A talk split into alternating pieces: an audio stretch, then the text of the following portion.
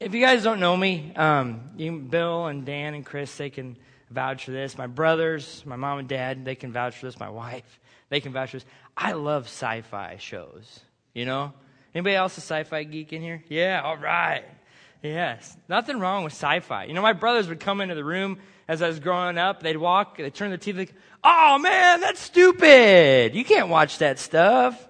And I'd be like, "Hey, that's all right. It's cool, man." You know, they're like, "No, this is like unrealistic." They want to watch sports, you know. And so I'm like, "That's okay. Just go downstairs. I'm, I got, I got this TV." So, but, but you know what I think is funny is nowadays is Marvel comics and and superheroes and and Transformers, they've become a lot of the pop culture movies, you know? And everybody likes sci fi now. You know, for us people, they used to be called geeks. Hey, now everybody's a geek. All right, you know? And I know not everybody, no, you guys, I'm calling your names, I promise, but you know, but they become more popular. And, um, and I always go back to this one question How many guys, sometime in your life, maybe you're hanging out with your friends, you're talking at work or something, say, if I could have any superhuman power, what would I want? You guys asked that question before? What, somebody tell me, what would you like to have? If you could have a superhuman power, what would it be? Anyone? Fly? Yeah? Kevin, I saw you raise your hand. What about you? Camouflage? Yeah? Be, be, be invisible? Yeah? Yeah? How about mind reading? Yeah? Could read everybody's thoughts? Huh? What? Speed? Like, like the Flash? Yeah? See, I know him. Yeah, see? Yeah. That was a great TV show. It only lasted like two seasons. They took it off there. That was bad. So I remember that. You know, there's all these different superhuman powers that these guys had. I know Nick Orsini, I know he loves Batman. You know, he loves, he's got the whole cape and that whole suit and everything. I mean, he's like, he loves it, you know. I think he's not here, maybe second service. So, but, um, the one thing cool about Batman, just a little tangent here, is he wasn't a superhuman powers. He had a lot of money. He was just a regular guy with really cool tools. You know, every guy loves gadgets. So, but, but what I thought about when I thought about Samson is I remember a TV show called Hercules. Okay, with Kevin Sorbo. Can you show some pictures of him? See, isn't that every woman's dream right there?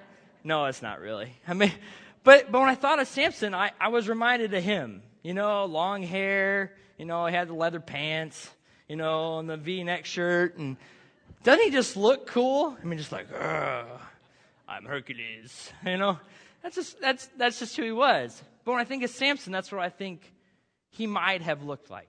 Maybe. His hair was probably a lot longer because he never cut his hair up until a certain point, of course. But you can take that down, Steve. We don't need to look at Kevin Sorbo all day. So, but um, but I think you know what we've we've all thought about it. We've all, in some ways, if I could only have that supreme power, you know, I could leap tall buildings in a single bound, and I could jump over planes, and I could save people, and I could do all this and that. We've thought about it. We may have dreamt about it as kids, you know. But the really cool thing is, Samson was a superhero. But not because he was endowed with some special bio- biological thing, but because God chose him to save his people. Because God gave him the strength to do what he needed to do. God was the one that gave him the power. It wasn't Samson. The power wasn't in his hair, it was because of who Samson was and what he committed his life to. As we read in Judges chapter 13, I'm just going to read a little bit of this. It's going to explain, we're going to get into who Samson was. And there's a lot. I, I, going through all this, I was like, man, what do I focus on? Because, you know, you could spend four or five weeks just studying Samson because of the different things that he did and focusing on each one of those things. But I want to explain to you who Samson was, okay? First, in chapter 13, um, verse 2 A certain man of Zorah named Manoah from the clan of the Danites had a wife who was sterile and remained childless. The angel of the Lord appeared to her and said, You are sterile and childless, but you are going to conceive and have a son. Now see to it that you do not drink no wine or other fermented drink, and that you do not eat anything unclean, because you will conceive and give birth to a son. No razor may be used on his head because the boy is to be a Nazarite, set apart to God from birth. And he will begin the deliverance of Israel from the hands of the Philistines. Two things. I think it's funny in the Old Testament that a lot of the women who were barren, God chose to produce great leaders. Out of, out of, out of those women, out of, out of those households, came great men that led the Israelite people into great things. And Samson was one of them. And the second thing that's really neat about the scripture, just that portion I read, is in verse 5, it says, Because you will conceive, and it goes on, it says, that he will begin the deliverance from the Philistines. He didn't start it and finish it, because as we read on, Samson wasn't good about finishing things, but he was good at starting things. Because we don't, as we read, we find out that David was the one that finished it farther on in, in the Old Testament, but Samson began it.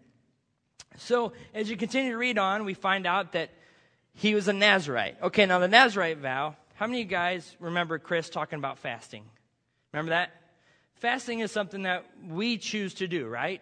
I choose to set aside some time to fast. You know, Chris says sometimes doctors ask us to fast for health reasons, various reasons we do it. But the Nazarite vow was something that was an option. It was optional for a man to take upon himself and say, I'm going to become a Nazarite for this amount of time. Okay? What's funny about Samson is he was born as a Nazarite. God, God had set him apart. God had chosen to make him different from the very beginning. And here's what the Nazarite vow included it says that they were to abstain from any part of the grapevine. So, no wine, no grape juice, none of that, which was a luxury in those days to have, have that. And um, he wasn't allowed to let his hair be cut at that time, which, as you let your hair grow long, you know, um, back in those days, it was, it was shameful to have long hair. You know, today, some people are like, sweet, you know, I got a little rat tail. No, I don't. I'm sorry. I don't have a rat tail, but, you know, but, but, you know, the, I remember the 80s, you know, all the 80s rockers, man. My wife loves Bon Jovi. It's like, man, he had hair better than some women, you know? I mean, I, it's amazing how that is. But in those days, it was shameful for a man to let their hair grow long. And then the final rule was that they couldn't touch the dead. Even if one of their own family members passed away, they couldn't bury him. It was, it was restricted for them not to touch the dead. And so this was the vow that, that Samson was born into. It was a vow that set them apart to be holy before God. You know, when we, when we fast, we set ourselves apart. We set aside the time that we give to ourselves to food or TV or radio to, to maybe help us draw closer to the Lord. For Him to purify us and to enrich our, our connection between Him and us. And, and Samson was born into that type of commitment. There's somebody in the New Testament that kind of lived that way. Does anybody know? They kind of lived that way in the New Testament? Who? John the Baptist. Very good, Kevin. Very good. He was that way. He ate locusts and he was kind of a crazy man, you know? But he was there for a purpose. So, just a little New Testament trivia for you there. Alrighty. So, so Samson's born to his mother. He's born into the Nazarite vow.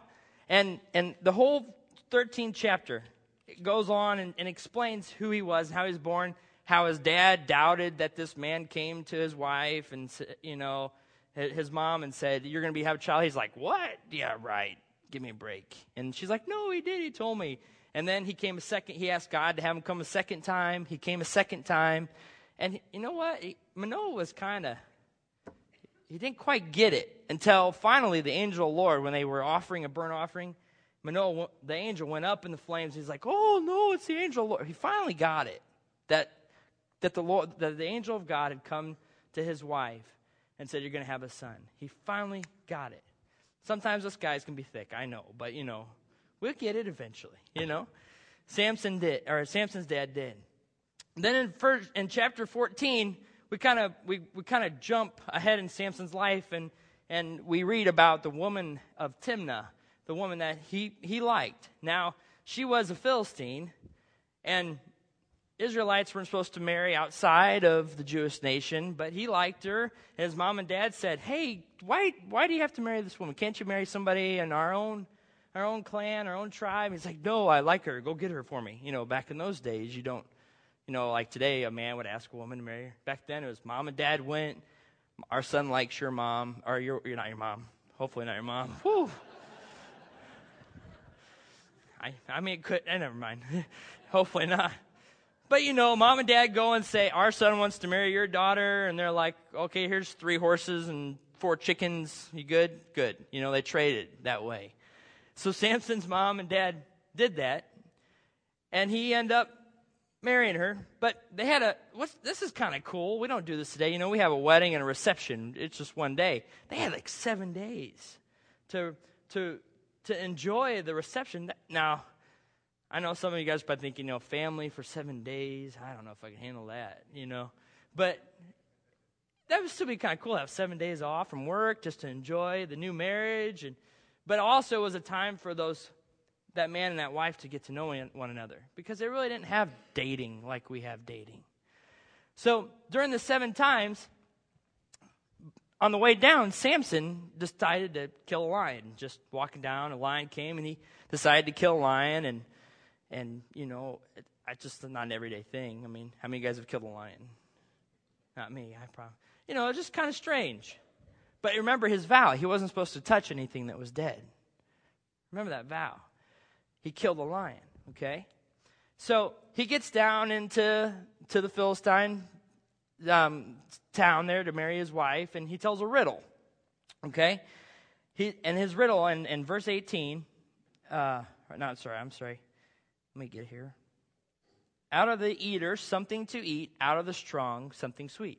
So he tells these guys this. There's like 30 of them. Okay? They're guys that are to help him with the marriage stuff. He tells them this riddle and says, if you guys guess the riddle, I'll give you 30 clothes and garments and all, all this stuff.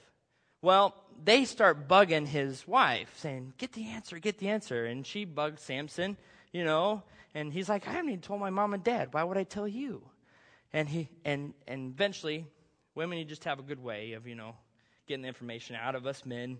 They got the information, she got the information out of Samson, told the guys, and and the, the answer was, What is sweeter than honey and what is stronger than a lion? That's what was in the carcass. A, a beehive had, had set itself in the carcass. So he owed these Philistines clothes. So instead of just going and buying them, he decided to go and knock off a couple people, you know? And so he did. And that started that started what God had planned. God had made this all happen to start this disruption between the Israelites and the Philistines. In chapter 15, we read a little bit more about Samson's vengeance. His wife that he had married was so, because she had told the secret to her, her, her, her townsmen, um, Samson was mad and he left. When he came back to get her, her dad had given her away to his friend. Eh, this is all weird to me. You know, it sounds like a soap opera, don't it? You know? I'm going, okay, so you marry the girl, then her dad thinks you don't like her anymore, so, oh, well, his friend's here, you can have the friend. You know, it's just weird. But that's what happened. It, so Samson's furious. And in chapter 15, we read about his vengeance. I mean, Samson goes on at 15, he takes 300 foxes. I'm like, where do you find 300 foxes?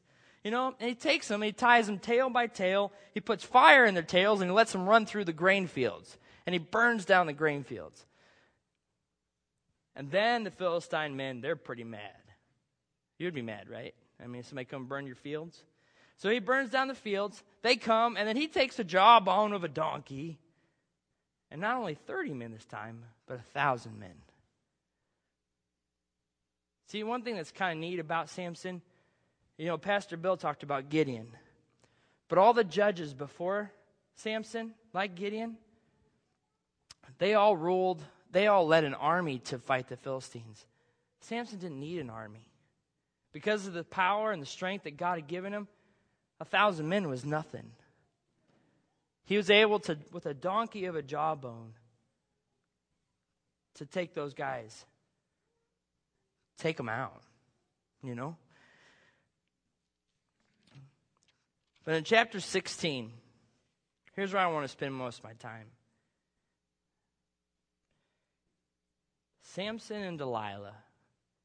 That's the story we all remember from Sunday school, right? That's what we're usually taught the story of Samson and Delilah. Samson, you know, kind of had a little, he had a little weakness for women, you know. That's nothing wrong. All us guys, you know. I remember an old R&B song, I get so weak in the knees, you know. Remember that one? Yeah? Some of you guys my age remember it. You're like, oh, yeah, I remember that one. That was a good one, you know. But, but he had a weakness for women. But Delilah especially. As I read over the story, I read it over so many times because I was trying to figure out what God wanted me to say. The, the, the one thing that it says in 16 is that this was the one that he fell in love with. But Delilah was tricky. She was tricky. The dollar mattered a lot more to her than love. You know? Her people mattered more to her than Samson did. But Samson, he keeps he keeps playing with her. He keeps he keeps um tempting the sin and keeps pushing her, and she keeps pushing him, and eventually he gives in. Chapter 16, we, uh, we see what it's like to play with sin. You know, I had Chris do the game with the balloon for a reason, because we all struggle with sin, don't we? We all struggle with not doing the right thing all the time. I mean, if there's one of you guys that are perfect, I want to know. If you could show me the way, that'd be great. Because I know I struggle. I know I struggle sometimes so much that I'm just like, man, God, I don't even know why you love me. Because of who I am and what I do. I mean, I'm not a murderer nothing, I promise that, but still, sometimes you feel, you just feel like you take one step forward and two steps back as you make this progress towards God. And, and, I, and I thought about the balloon. I thought about, you know, it's kind of like every time I tempt sin, it's like blowing a little puff into the balloon, you know? Murders didn't become murders overnight. Slowly, they engaged the thought, they engaged the action. Liars didn't become liars overnight. We slowly lied told a fib here and a fib there. And eventually that sin grows. And it grows. And it continues to grow as long as we continue to feed it. And that's what Samson did. You know, Delilah at first gives him one. Says, Tell me, tell me the tell me the, the, the secret to your strength. And he's like, Well, if you tie up my hands with the cords, then I'll be weak. Don't we do that with sin? We kind of walk the line sometimes. We kind of just creep up to it and says, "Okay, this is okay for once. I'll just do it one time." Next thing you know, like Samson again, she comes back and says, "You lied to me, honey. Why didn't you tell me the truth?" And he goes, "Well, okay, if you do this now, then then I'll be weak." And again, he blew into the, the balloon until eventually it exploded. And what I found interesting is the last thing she does is she cuts his hair, right? And the hair, a lot of times we think the hair is where his power was at. His power wasn't in his hair, his power was in him through God. His hair was a part of his vow, the Nazarite vow. But when she found the secret out. She cut his hair. His vow had been broken. And what I found funny was the fact is in verse in chapter 16, she says, Then she called Samson, the Philistines are upon you. He awoke from his sleep and thought, I'll go out as before and shake myself free. But he did not know that the Lord had left him. He did not know that the Lord had left him. I thought that was interesting. I think he had pushed, he had tempted so much, he had blown into the balloon so many times that even when God left him, he didn't recognize that he had left him. See, when we blow into the balloon, when we let sin creep in on us a little bit by a little bit, our heart becomes hardened to when God leaves, we don't know.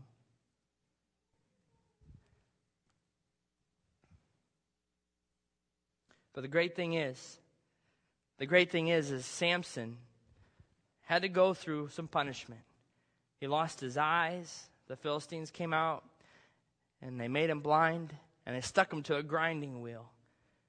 And all he did all day long was grind wheat and corn. Until one day, his hair had grown back and they decided to have fun at the Israelite Samson. And he came out and he was blind. And the guy who let him out, he said, Put my hands on the pillars of the Colosseum that they were in. There's about 3,000 there. And he prayed the prayer, said, God, give me the strength one more time to have vengeance on these people for you. And God gave him the strength one more time, and he lost his life with it. But when we read in Hebrews, we read that he was considered a hero to the Israelite people because of what he had done for God and for the people of Israel. And here's a great thing for us is each one of us has that grace that God gave Samson. Each and every day, his mercies are new every morning. For us to come to his throne and to say, God, forgive me. God, wash me. God, purify me. Samson did great things, but his eyes were bigger than his stomach, right? That's the saying, right? So I encourage you guys, I encourage you kids to, to remember that God always forgives, no matter what we do. But the goal is to go and sin no more, like Jesus said, to walk the best we can, to not indulge ourselves in blowing in the balloon because it eventually pops. It eventually crumbles. And none of us have to suffer the fate that Samson did.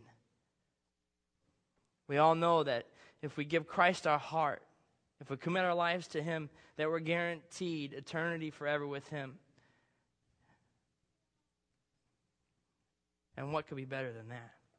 No more crying, no more fears, no more sorrow, no more pain, no more economic troubles. It's a world that's perfect. It's a world that we were intended to have from the very beginning. But God's made a way for us to have it today. Thank you for listening to Great Oaks Community Church's weekly podcast. For more series and podcast information, go to greatoakscc.org.